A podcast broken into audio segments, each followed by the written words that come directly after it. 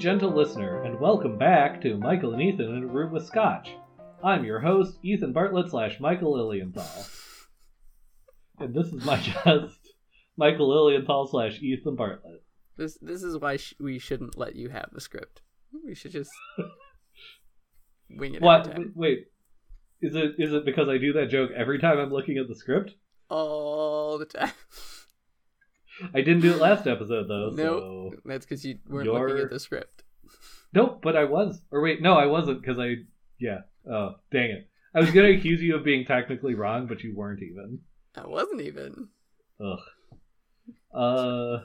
the reaction I was going for.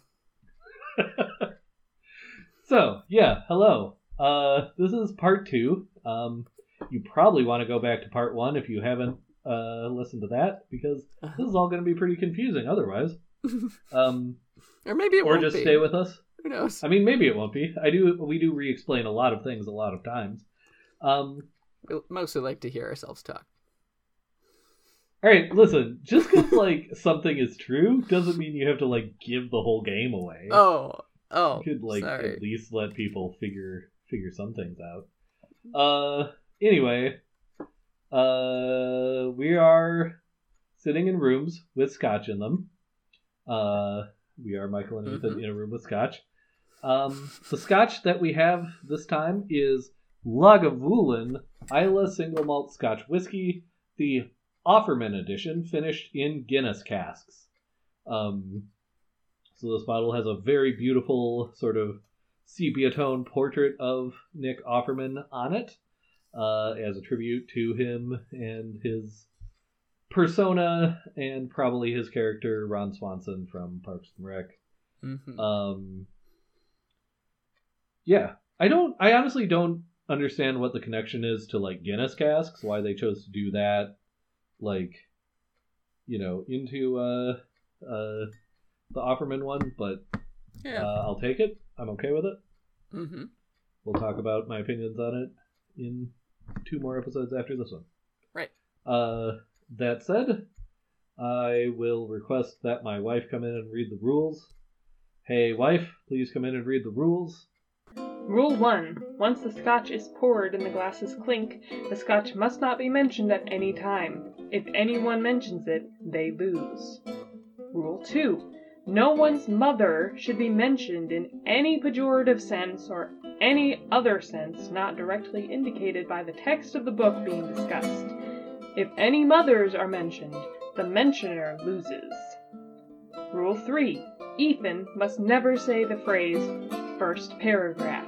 If he does, he loses. Rule 4. Michael must never say the words vampire, vampiric, or any derivative thereof. If he does, he loses. Rule 5. If anyone has to use the bathroom during an episode, he or she loses. However, this should not stop anyone from doing so because this podcast is anti UTI. Rule number 6. The wives are entitled to one glass of scotch or some equivalent beverage. Rule number 7. If four scotch centric episodes pass with no losses, then everyone loses. And what happens if someone breaks the rules? If one person breaks a rule, they receive a punishment in the form of a verbal stunt chosen by the person who did not break the rule. All that being said, everyone, drink responsibly. Yeah, Ethan. Yeah, Michael. Gentle, listener. Thank you, wife. All right. Pour ourselves some scotch. Say scotch one last time. Scotch. Excellent work. Uh, should we make that a rule? You just have to say scotch one last time before One the last glasses time. clink. Get it out if of the way. If you don't do it, you lose. Uh, that said, let's take the plunge. Sláinte. Here's mud in your eye.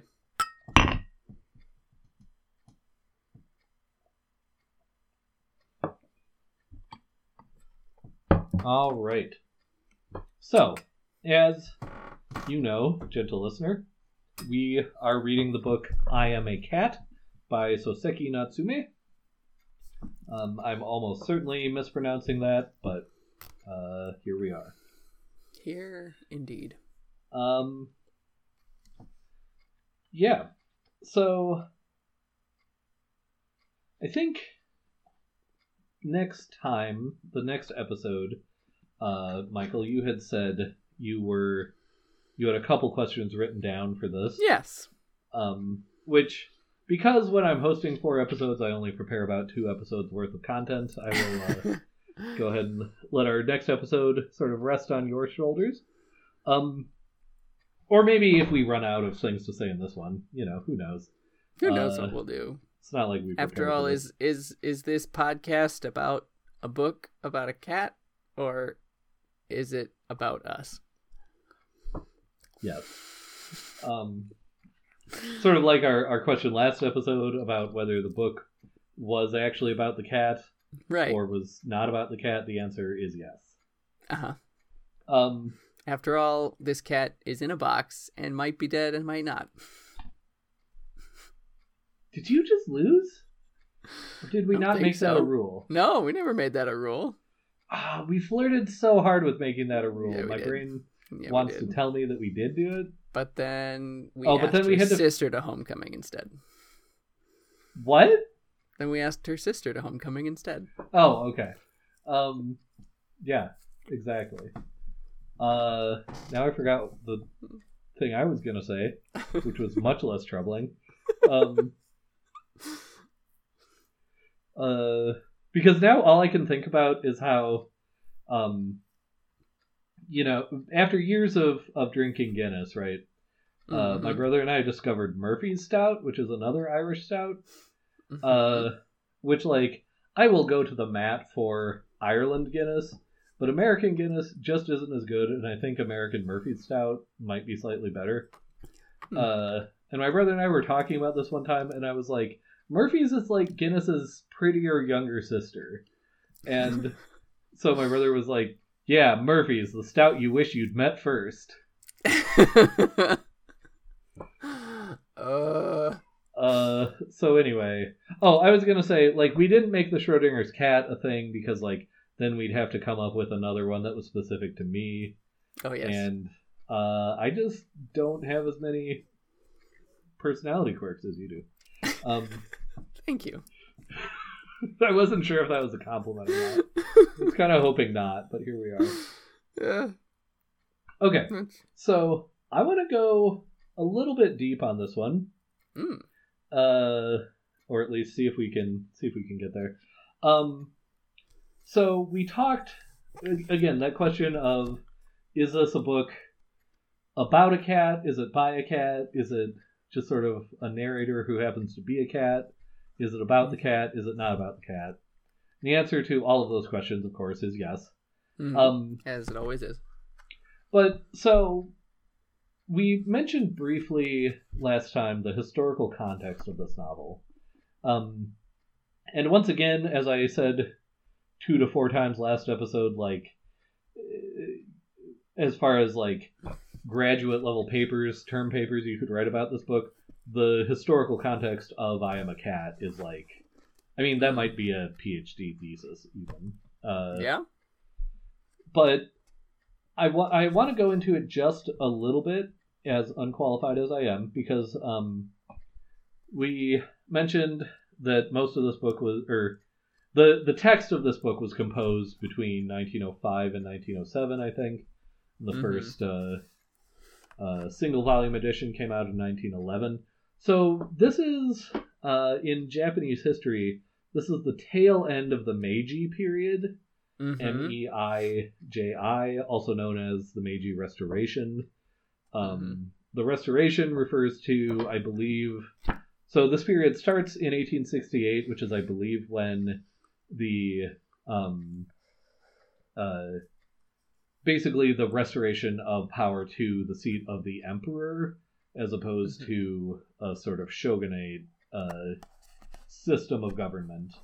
Um, and there's there's a lot about this period that we you know can't go into um but one of the important things i think as it relates to this book is that this period was saw japan very much tr- do its best to become sort of a modern technological um state, uh, sort of in line. Like basically, Japan wanted to say that it could be as good as um, any nation in Europe as far as you know uh, technological superiority, uh, modern technology, um, stuff like that. And the as I understand, the process of industrialization and modernization was like incredibly rapid in Japan, like much more rapid than it was in the the industrial revolution in Europe of you know the early 19th century.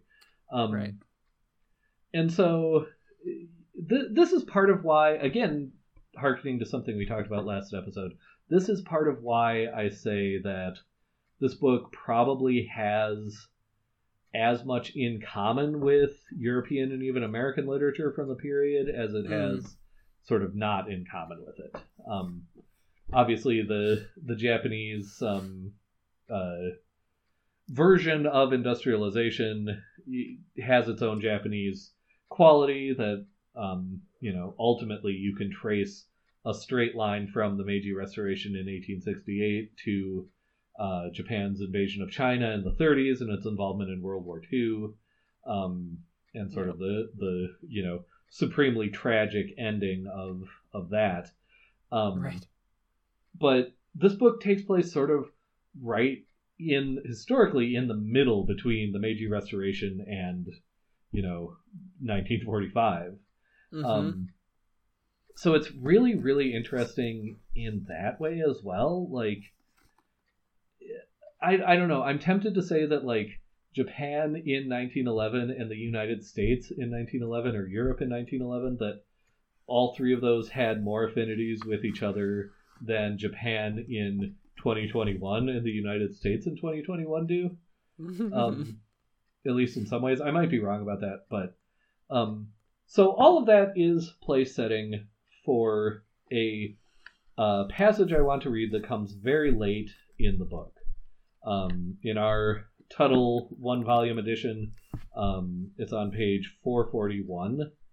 Um, and it's the it's a few paragraphs in, but it's the one very long paragraph that dominates this page. Mm.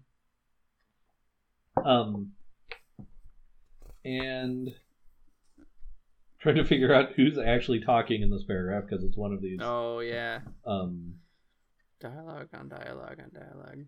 yeah, I want to say it's Beauchamp. Could be. I want to say. Was Cold Moon the one who was researching English literature? I believe so. I think it's Cold Moon because there's a reference to the English poets and Oh yeah, here. or- yeah, that would make sense. Um, okay, so the speaker says, uh, "The heightened self-awareness of our contemporaries means that they realize only too well the wide gap between their own interests and those of other people. As the advance of civilization daily widens that gap, so the so-called self-awareness intensifies to a point where everyone becomes incapable of natural or unaffected behavior." Um, now that to me smacks of this this idea that we talked about uh, in the last episode of like in film could there ever be a neutral camera in Mhm. literature could there ever be a neutral narrator uh, to continue this quote william henley the english poet once said that his friend robert louis stevenson was so continuously unable to forget himself that if he happened to be in a room with a mirror on the wall he could not pass uh, in front of the glass without stopping to study his reflection. Stevenson's condition is a telling example of the general modern trend. Now, again, this harkens back to some stuff I said last episode about like this this book being in dialogue with Western literature. Um, Yes. like there's certainly, again, that's not to to try to make it un-Japanese, but there's certainly a, a you know an awareness of of uh, Western novels as well. Um, because this overweening consciousness of self never lets up, not even when one sleeps, it is inevitable that our speech and behavior should have become forced and artificial. We impose constrictions on ourselves and, in that process, inhibitions on society. In short, we conduct our whole lives as if we were two young people at their first meeting in the context of a marriage negotiation. Words such as serenity and self composure have become no more than so many meaningless strokes of a writing brush. It is in this sense that people nowadays have become like detectives and burglars. A detective's job is essentially to make profit by being sneaky and self effacing. Only by cutting, cultivating an intense awareness of himself can he even believe in his own existence. To no less a degree, the rapacious burglar is obsessed with me, me, me because the thought of what will happen to him if he's caught is never out of his mind. Modern man, even in his deepest slumber, never stops thinking about what will bring him profit, or even more worrying, loss. Which, like, to me, it, uh, has a really strong echo of uh, T.S. Eliot in Ash Wednesday, a poem written 30 years later, uh, talking about the the pain of love fulfilled and the greater pain of love unfulfilled, or maybe it's the mm. other way mm. around. Um, yeah. Uh, consequently, as with the burglar and the detective, his self absorption grows daily more absolute. Uh, and there's a little bit more to that paragraph, but that's that's sort of the meat of what I wanted to to quote here. Um, it's and probably part of the reason that this paragraph jumped out at me is that uh, while I was um, rereading this book, I was also rereading uh, Walker Percy's book. Um, mm. Wow, why can't I? Lost in the Cosmos. Lost in the Cosmos. Thank you. Wow. Um, I only reread it every year, so I don't know why I would expect mm. to be able to think of it. Um, and I probably read it a couple times. It was probably the second time I'd read it since we did our episode on Lost in the Cosmos. Um, mm-hmm. And it's one of those ones that if we ever decided to do like revisit some of our early ones, like I have a, I feel like I have a much better understanding of Lost in the Cosmos than I did when we recorded mm-hmm. that episode.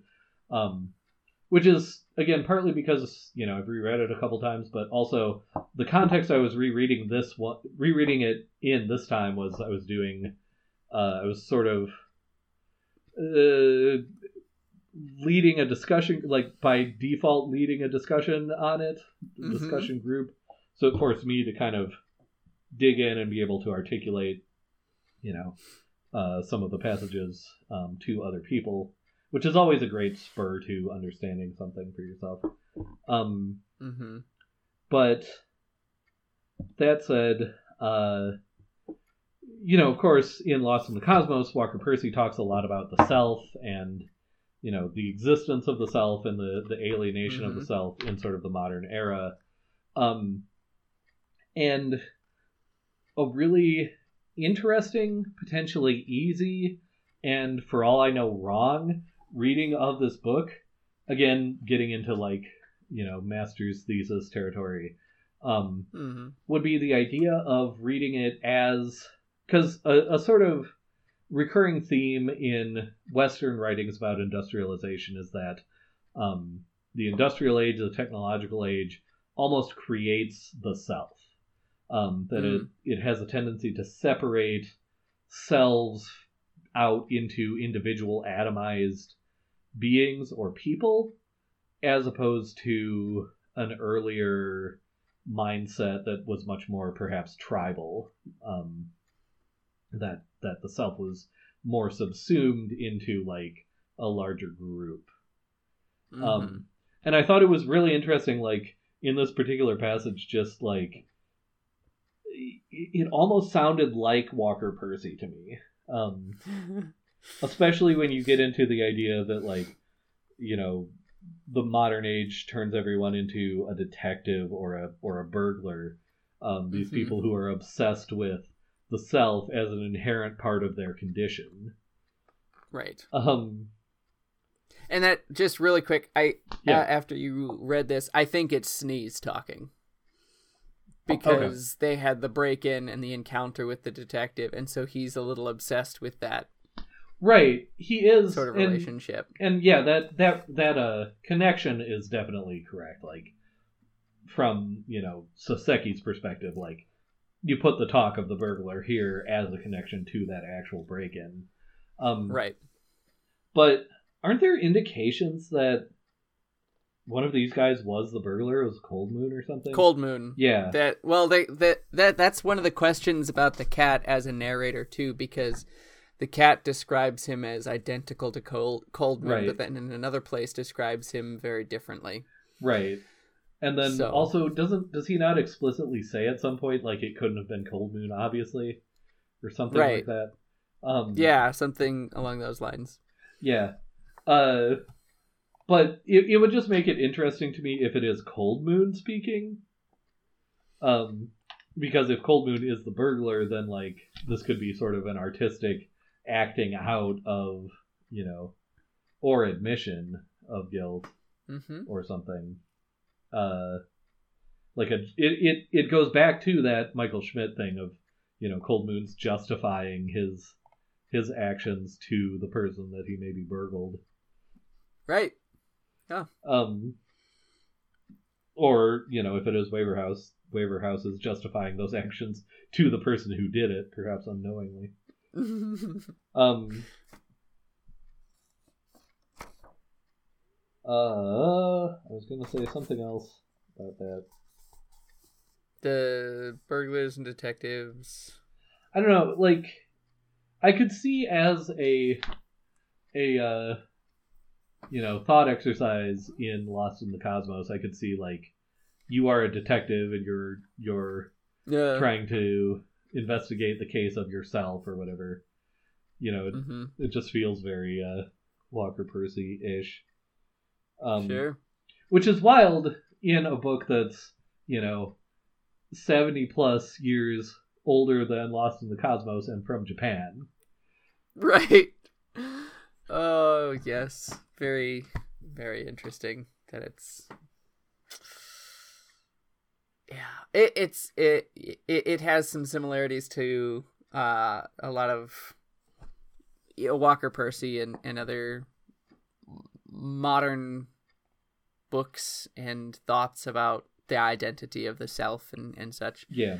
Um, and while also at the same time drawing on that tradition of Tristram Shandy and other Western literature, and I'm assuming something I just am not equipped to detect some of the uh, Eastern literature as well, Japanese literature and such. sure Uh, i mean yeah it would be interesting like you know if we were doing a study of japanese literature um in the university that you and i would run um Yep. this is a, a nudge and a hint to any super rich uh shadow listeners um Mhm.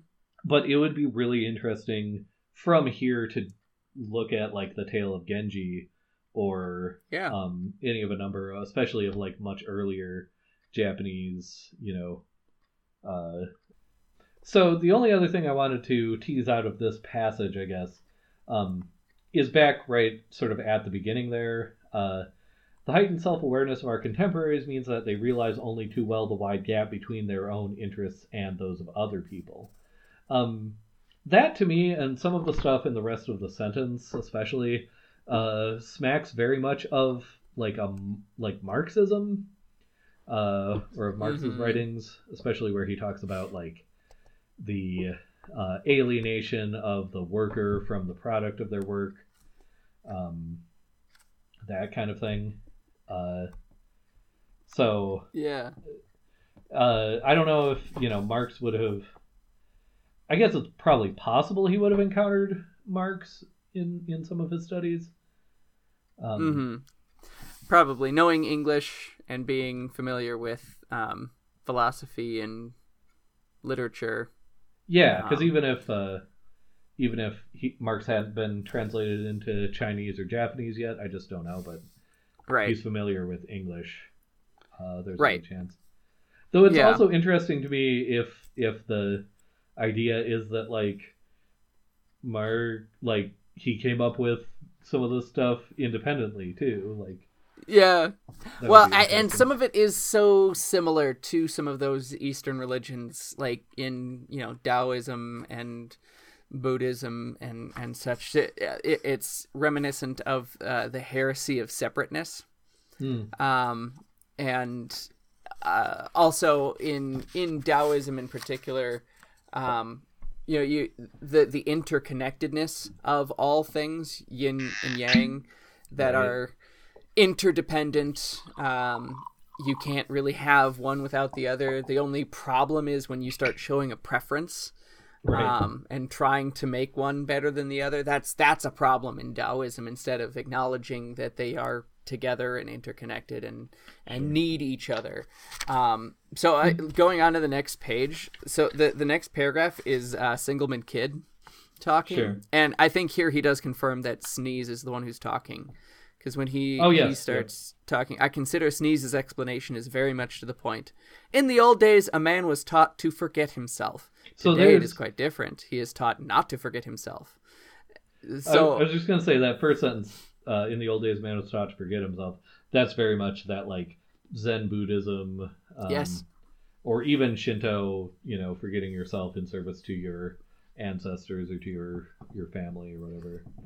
Right. And at the same time this also sounds like I I could hear this conversation amongst this old coffee clutch at that you know these kids these days just don't know how to think about anything other than themselves. Right.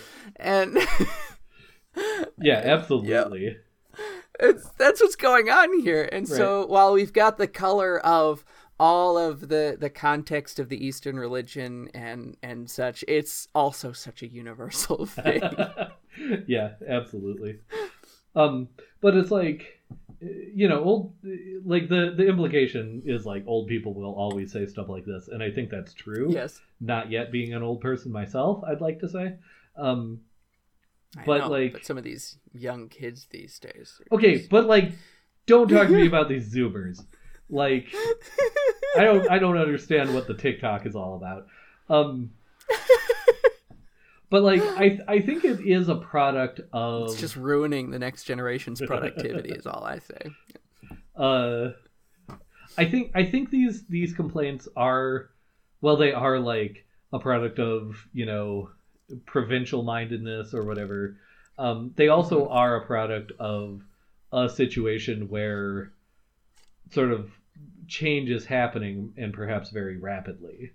Um, mm-hmm. You know, like our people our parents' age uh, or even our age complain about things being not the same as when they were children because they are not the same as when they are they were children. Right, and that's that's you know that you know young people can make fun of old people for complaining about young people, and they but should. Also, they, to be clear, they, there's they truth absolutely to should. It.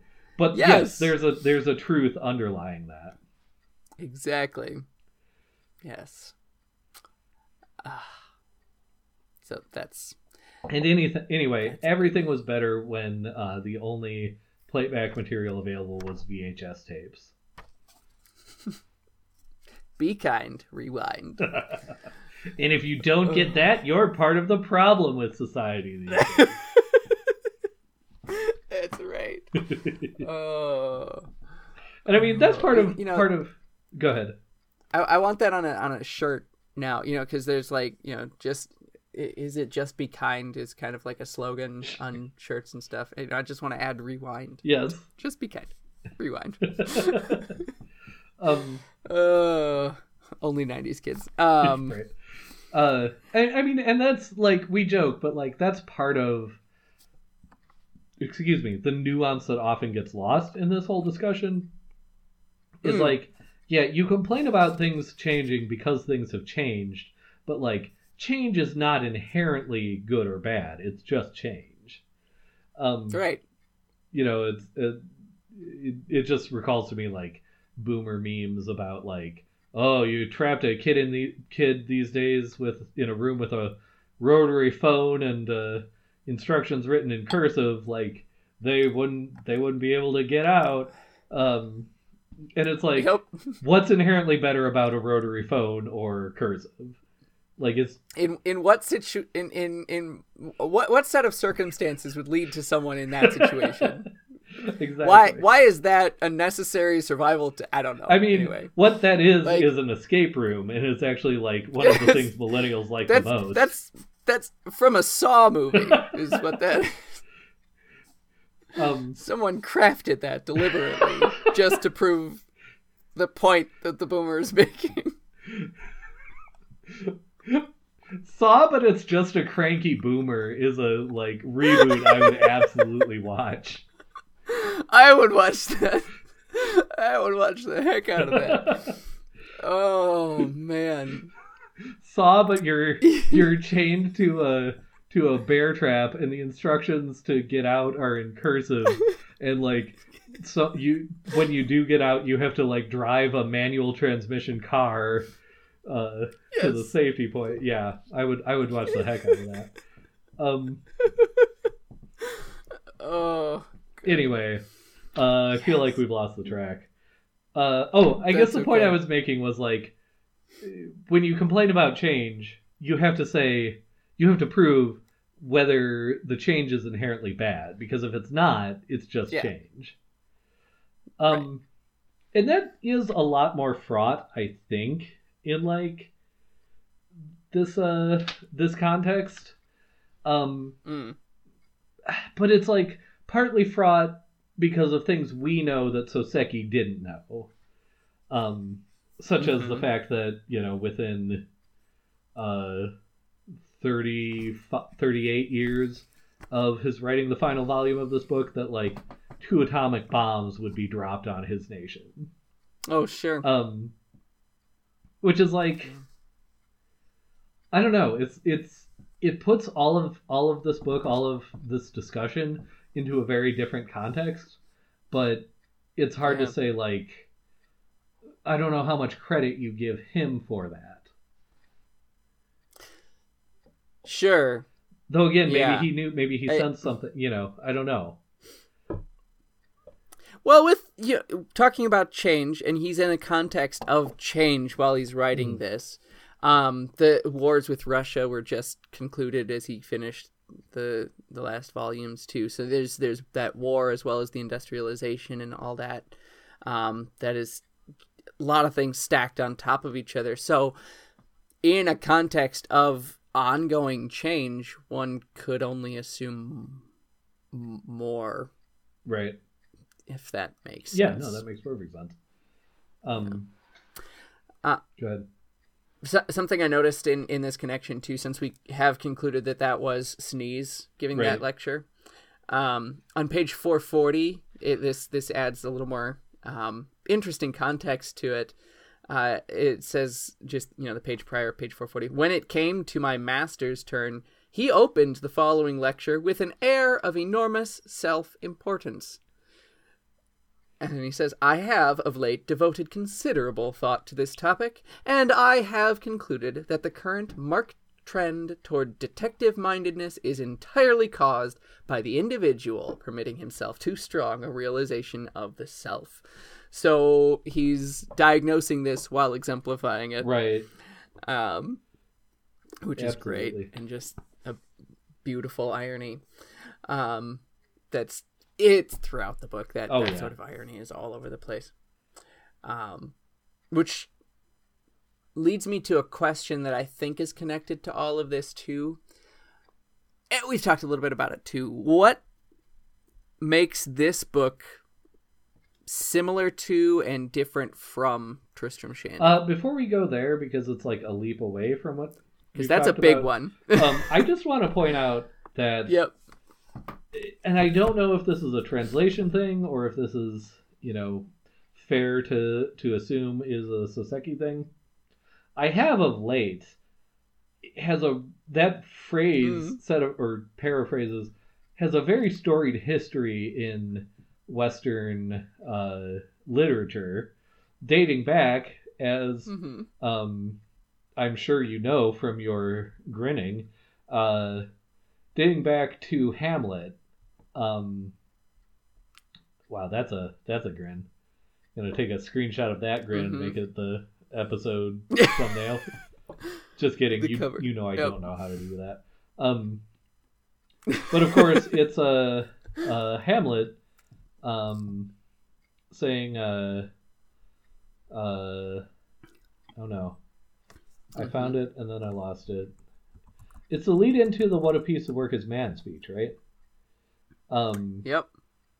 Yep, I have of late, but I have of late, but w- wherefore yes. I know not. Lost all my mirth. Lost all my sense of mirth. Forgone all.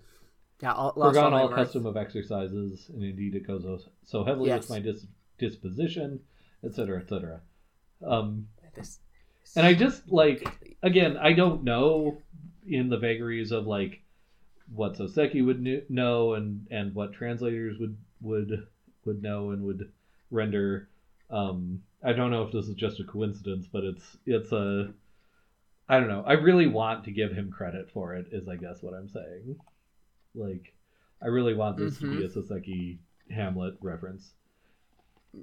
I, I yes, that would be wonderful because also in that speech, Hamlet is just denigrating Right. everything.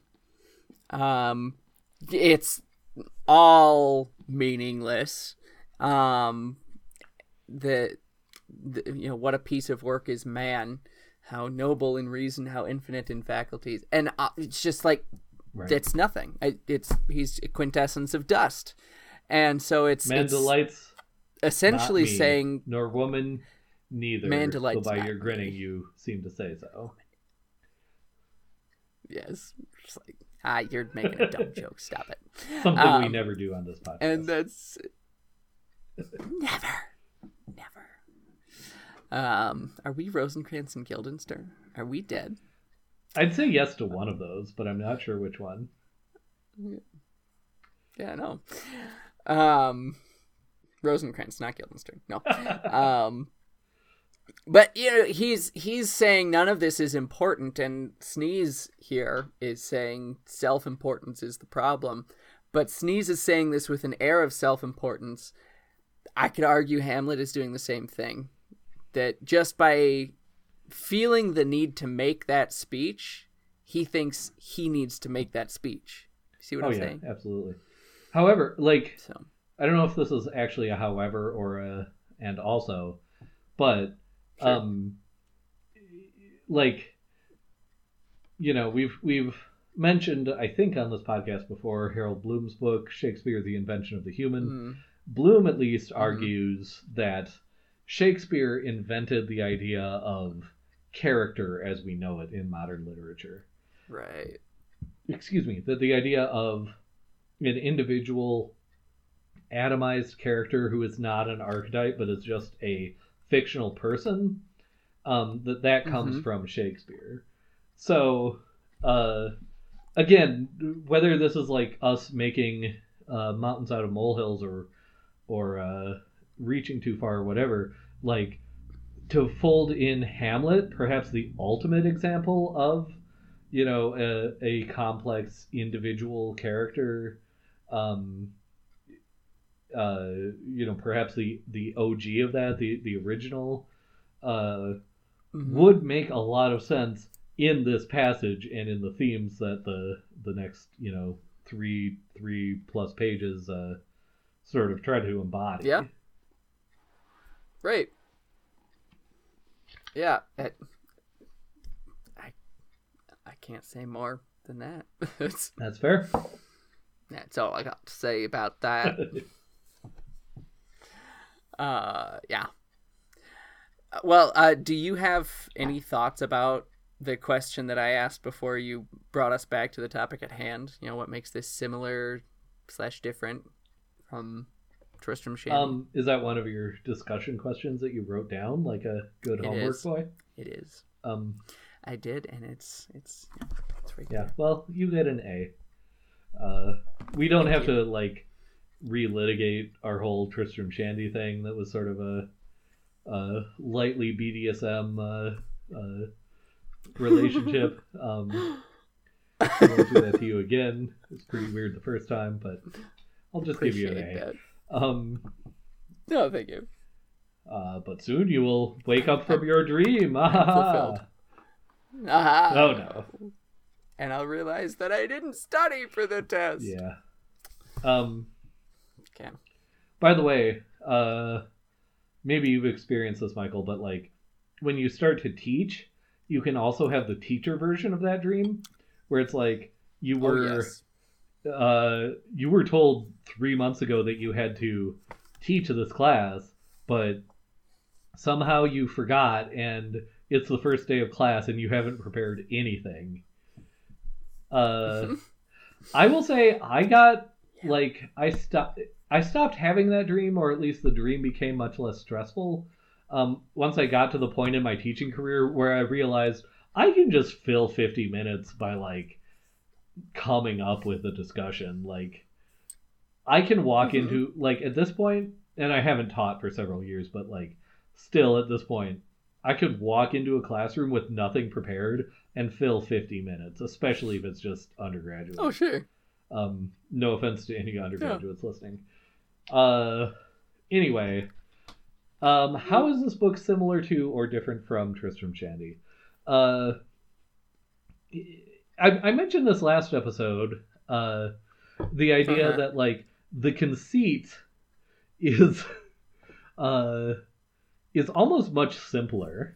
Like Tristram Shandy has mm-hmm. to and and you know Sterne is obviously doing this on purpose and intentionally, so like there's that, but like uh, Tristram has to scuttle back and forth in time and like scuttle from like things he experienced to like thoughts that people are having before he's born and it's and then like mm-hmm. he is also accounting for the writing of the book that's like clearly happening many years later right after he's born like it's all very complicated and very complex and uh uh soseki like kind of just gets rid of a lot of that complexity by just like having it be a cat mm-hmm. just wandering around and watching people. And like you kind of accept it whether it's the cat doing stuff for himself or just like reporting stuff other people do. So they're like yeah. it's a much simpler conceit in some ways. Uh mm-hmm. i mean the the similarity that jumps out to me of course is that they're both novels about nothing and as i again yes. mentioned last episode like the novel about nothing is one of my favorite literary forms partly because it's like it mm-hmm.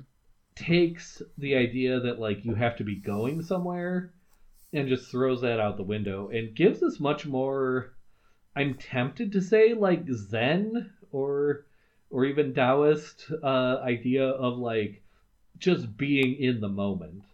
Like the the idea of the novel about nothing is that like this is an experience you have in time. It's not of like rushing forward to some like specific goal or end.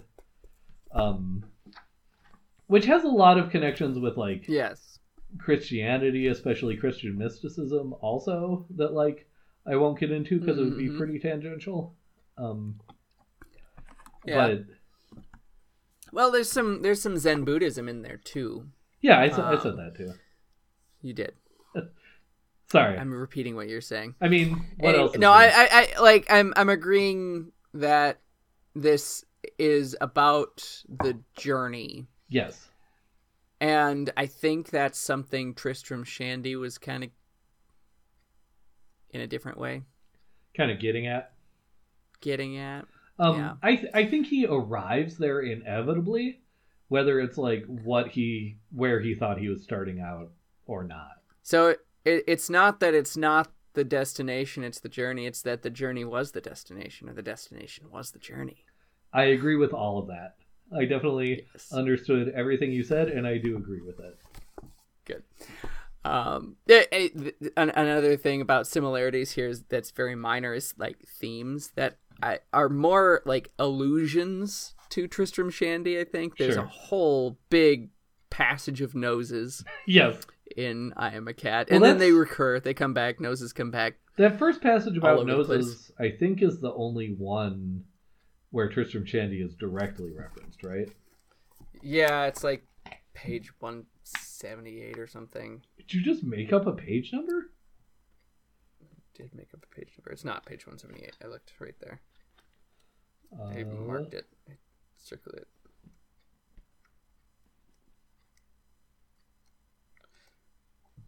towards that area of things anyway. Oh, there it is. 146. Okay. Um Yeah, okay. Is where um Tristram Shandy is directly mentioned. Yes. Yeah, all in that that context of of noses. It's great. Um, uh, the the section what we were looking at uh, earlier, pages 440, 441. Um, at the beginning of page 440, there's the line Beauchamp mounts his hobby horse. Yes. Yes. Um, j- hobby horses. Oh dear, hobby horses. that's that's great too. Um, as well as just the the idea of calling attention to the fact that the narrator is writing this down. Right.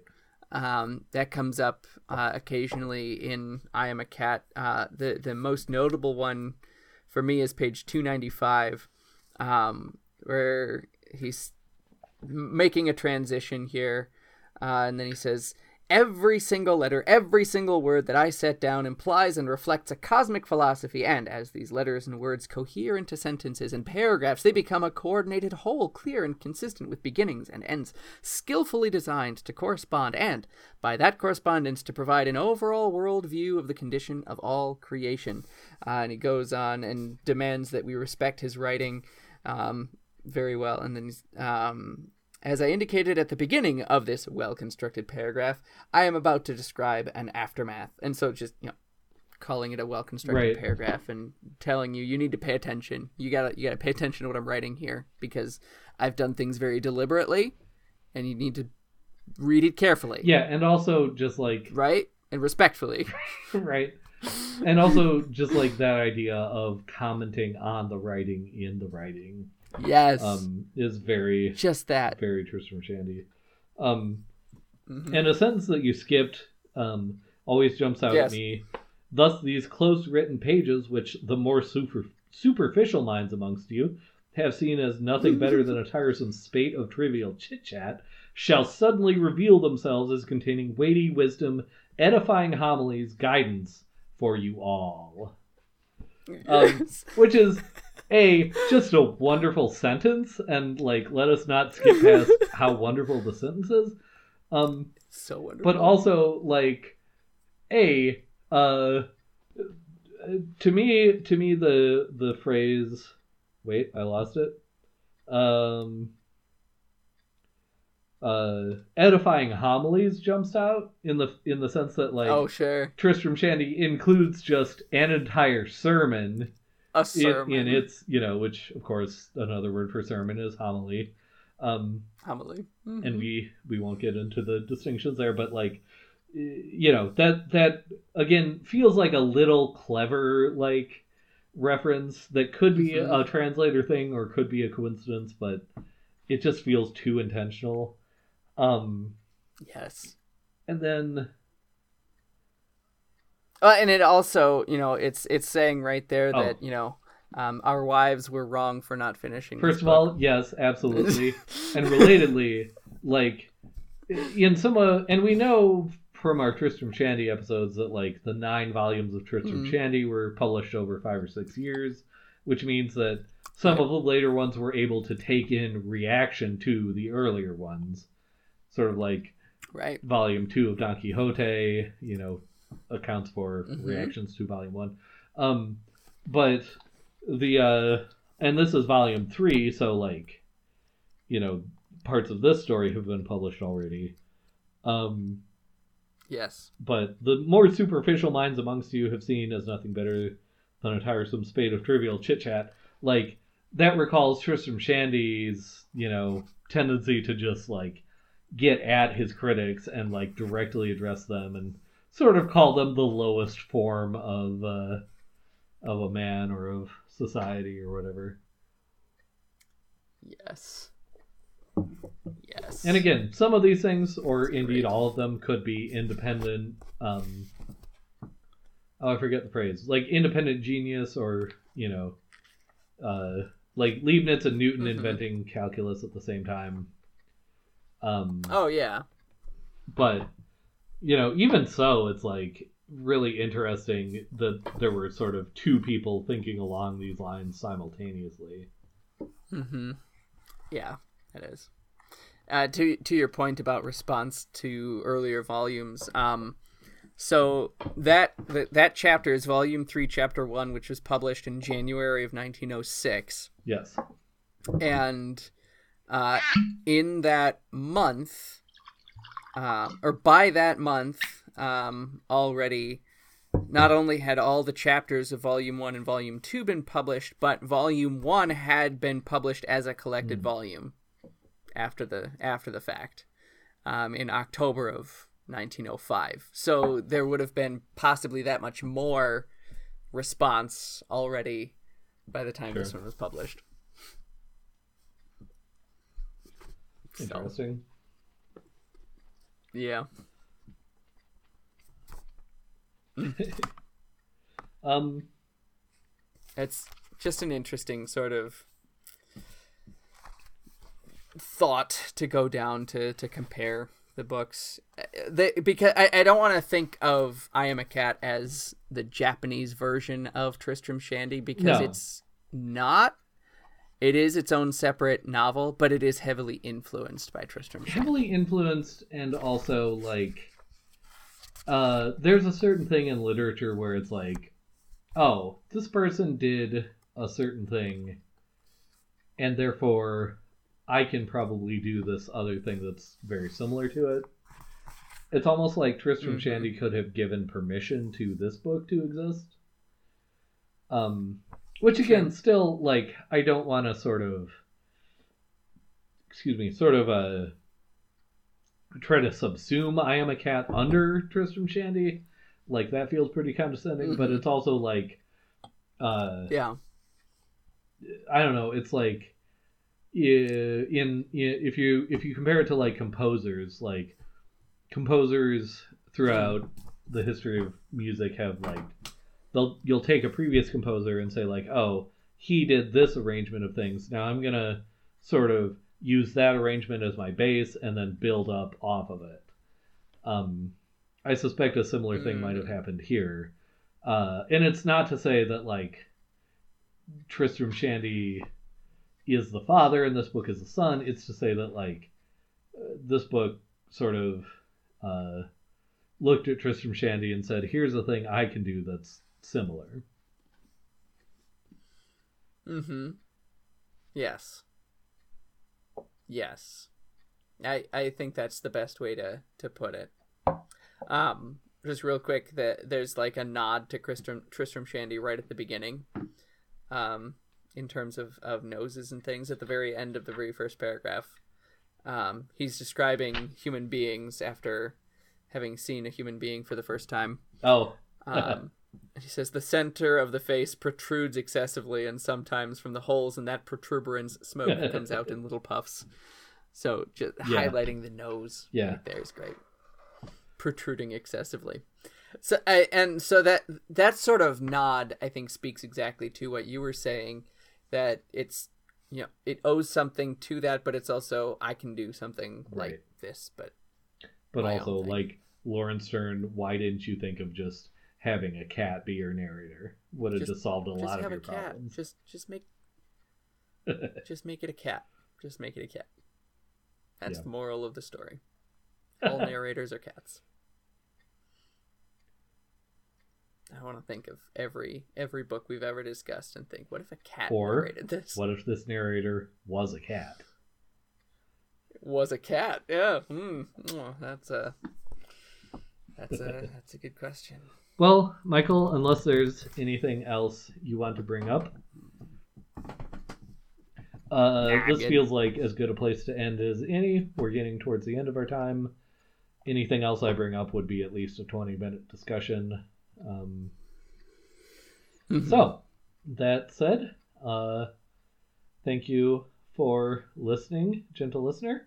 Um, no one lost, even though Michael tried to lay a pretty clumsy trap for me in that last remark of his. Uh, that said, so no punishments, um, no ratings, right? We're just gonna wait till the end to rate this stuff. Yes. Uh, and to introduce the next book. Um, all right. So if you haven't already, go read uh, Soseki Natsume's I Am a Cat. Uh, give us your feedback. You can use the contact section of tapestryradio.org. Um, you can talk to us at Room with Scotch on Twitter, at Bjartlett on Twitter. That's at B J A R T L E T T. Michael, can they get you on Twitter? Uh, sure they can at M G L I L I E N T H A L. Um, does the Tapestry Radio Tap House is that still a thing? Okay, that's on Facebook. So. Request to join. We'll let you in unless you're yeah. a dog. Um, we will do your homework. We won't do it well, but we'll do it funny. And then when you verbatim write down everything we say, you'll get hauled off to plagiarism jail. And that's even funnier. Uh, that's, again, same place. Um, tapestryradio.org, contact section.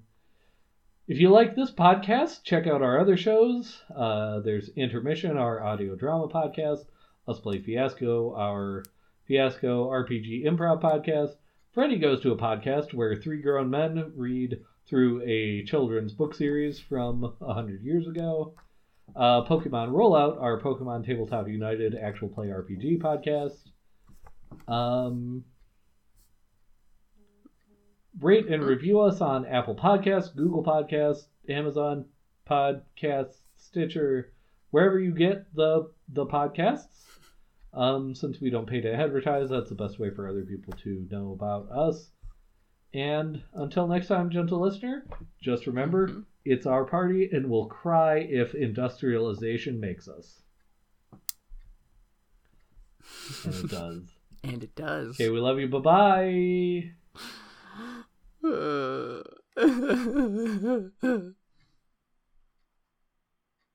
I'm okay. I'll make it.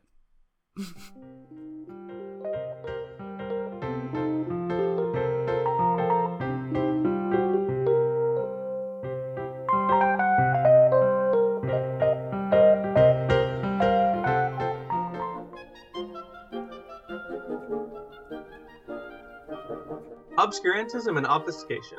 Orally observed, gentle listener. Gentle listener. Gentle listener. Gentle listener. Obviated objects of oblivion. Obambulating about. Offered unto you. Offered unto you. Offered unto you. In the Tapestry Radio Network. TapestryRadio.org. From, From our fancy, fancy to yours. To yours.